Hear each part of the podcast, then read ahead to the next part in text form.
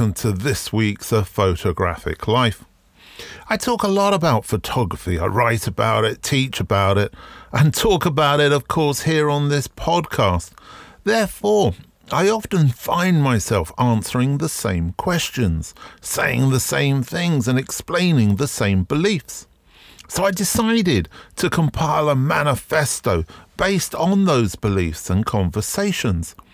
I put it out on the United Nations of Photography website and also on Twitter. And I have to say, on the whole, it's been incredibly positively received. I'm going to discuss, after I've read you the manifesto, a couple of the points that weren't so well received, uh, but we'll save those for later. So here we go the photographer's manifesto, according to me. Number one, Ask questions and don't expect many answers. Number two, listen, read, and watch. Number three, look for the light. Number four, don't worry about cameras, but understand the one you use. Number five, Photoshop is not photography. Number six, you are only as good as what you show, not what you make. Number seven, Editing is choosing, and it is an art. Number eight, know the history to inform the present and shape the future. Number nine, style is transitory, language is not. Storytelling requires language. And number 10, photography looks easy. It is not.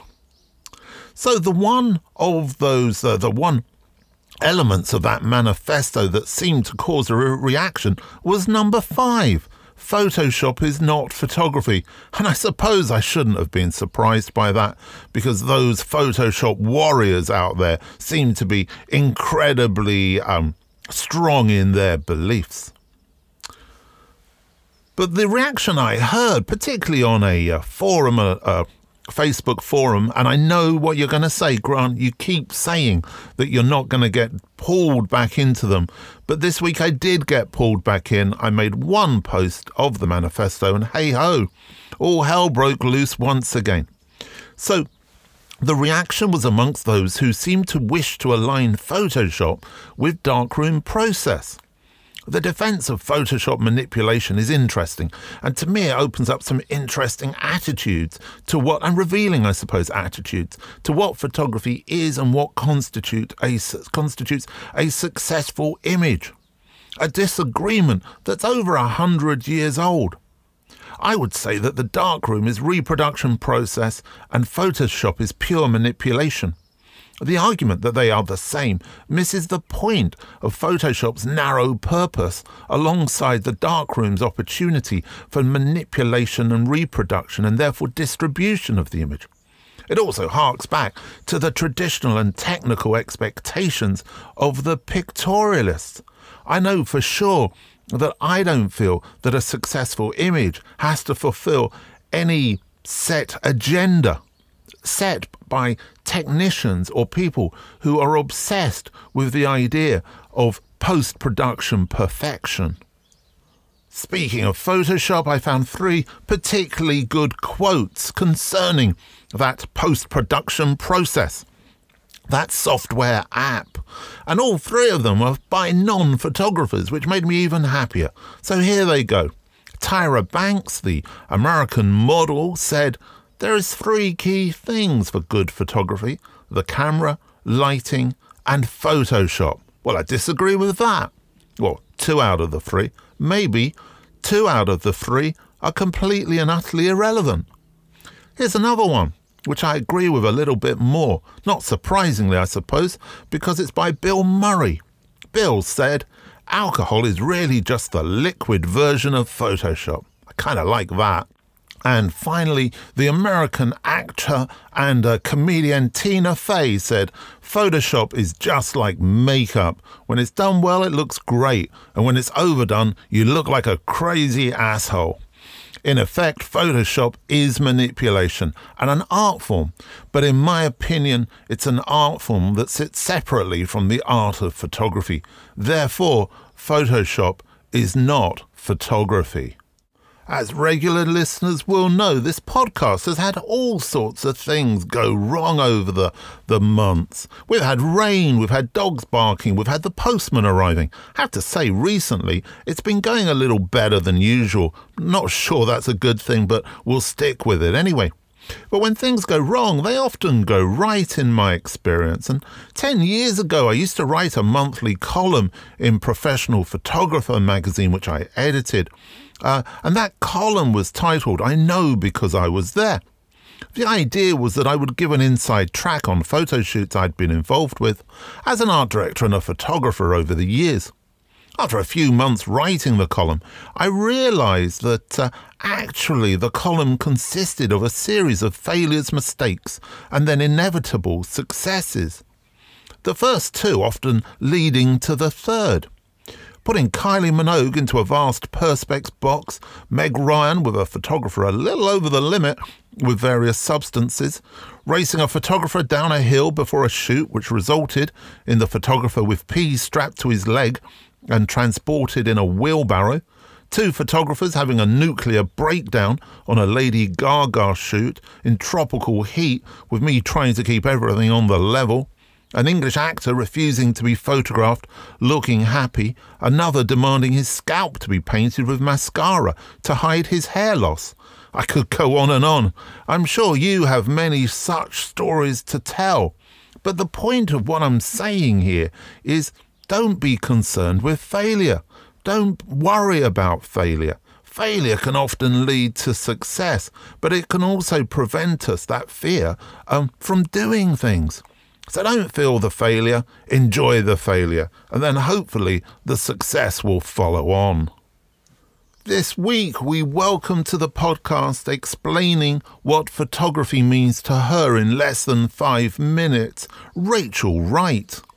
Rachael's originally from a village in Northamptonshire, and she moved to London and worked in the music industry, mainly as a publicist for most of her 20s.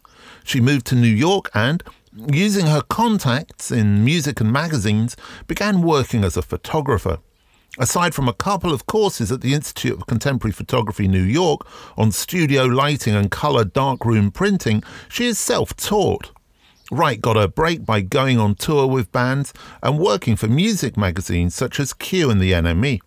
She's worked with all the major record labels and with bands such as Coldplay and Mumford and Sons. Her images have been published in The Times, The Guardian, GQ, Elle, Billboard, Mojo, and the Sunday Times magazine, her work has been selected to appear in the American Photography Archive for the last two years, and she recently received an honourable mention in the International Photography Awards 2020. Wright's commercial campaigns include work for Marc Jacobs, Converse, Barclaycard, and Michelin. She lives in Los Angeles, California. I actually find it quite difficult to articulate what photography means to me.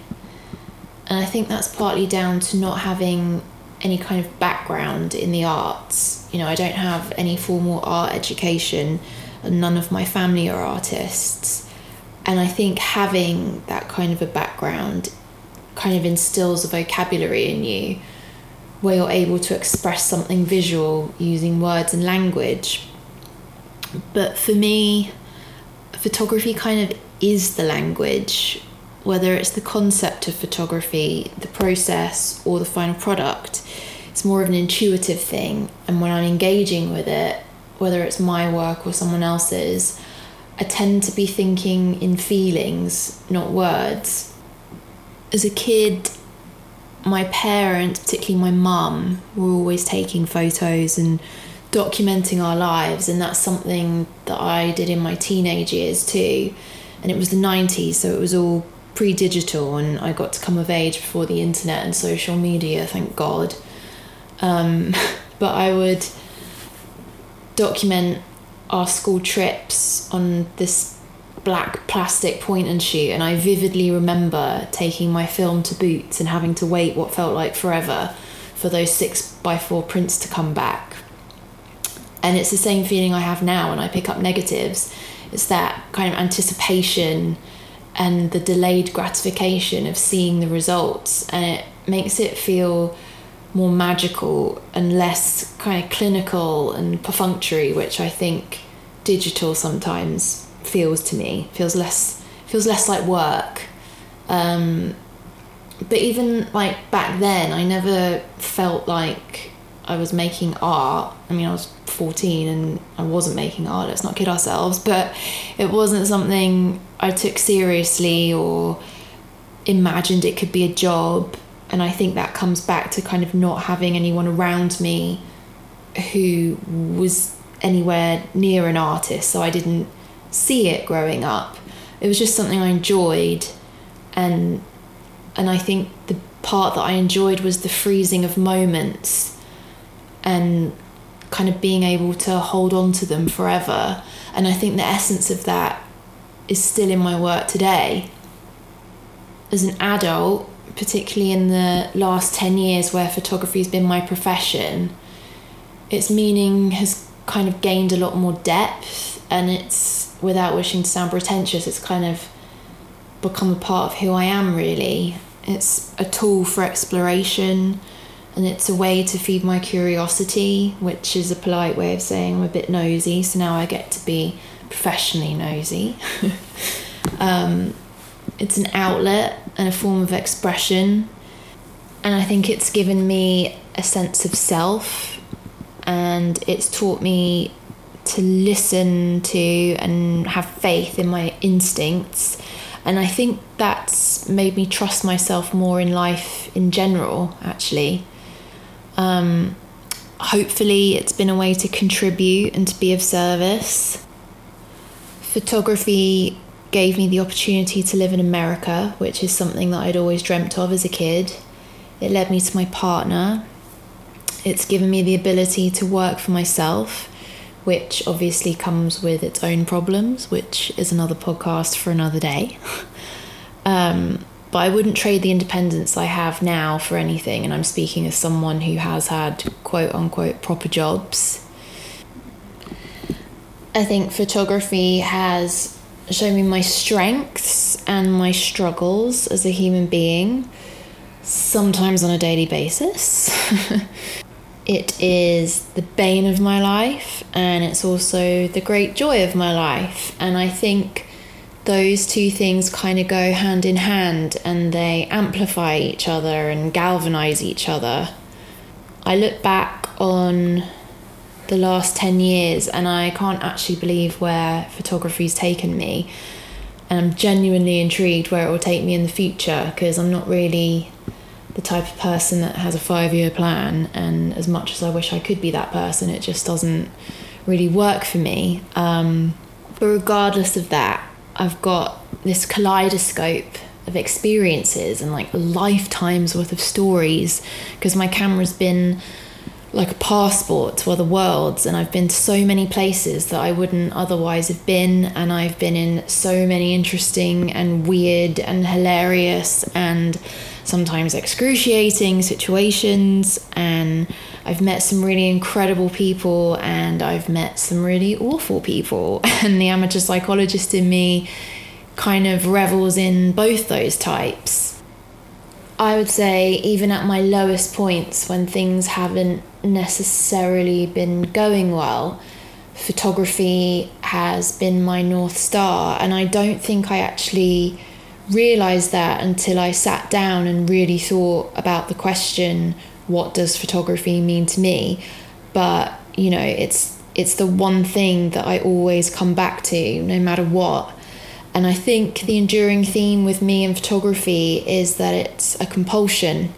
I've always felt compelled to make pictures with a camera to capture a feeling whether it's mine or someone else's and make it visual. And I think there's an alchemy to making a good photograph because you can have a good recipe and you can have a good method, but there's this secret ingredient and it doesn't belong to the photographer and it's really infuriating because you can't predict it and you can't plan for it and you can't fake it. You just have to keep showing up and you hope it shows up too. Because um, when it does, I kind of think it feels a bit like magic. And I think that is what I go looking for every time. And I think it's the pursuit of that and of that feeling that makes me just keep showing up.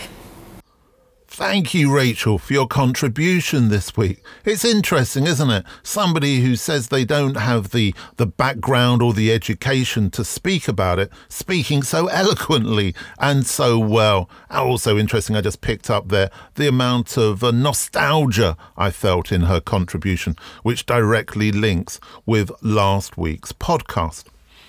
Uh, something else I want to briefly talk about this week is uh, stock photography. Two words guaranteed to cause upset, heated debate, and conflicting views. I have mine, and I'm sure you have yours. Well, in the last week, Getty Images have joined with Unsplash. They describe this alliance like this. With more than 100 million images downloaded every month, the Unsplash platform powers the creativity of tens of millions of creators via the Unsplash website and thousands of partner integrations through the Unsplash API. Getty Images powers the world's corporate and media communications through more than 425 million images and videos from the world's top visual experts. Award winning content creators, producers, partners, the world's deepest digital archive of historic photography and world class support technology and capabilities. I stress that's how Getty view the situation. I know that sounds like an advert for them, it isn't meant to be. I'll leave you to create your own press release for something many will see as yet another nail in the coffin of stock. I think one of the uh, most common photographs to have been taken and shared over the last couple of weeks, and I'm sure it's going to continue through the summer, are people who've been vaccinated taking their vaccination selfie and posting it up.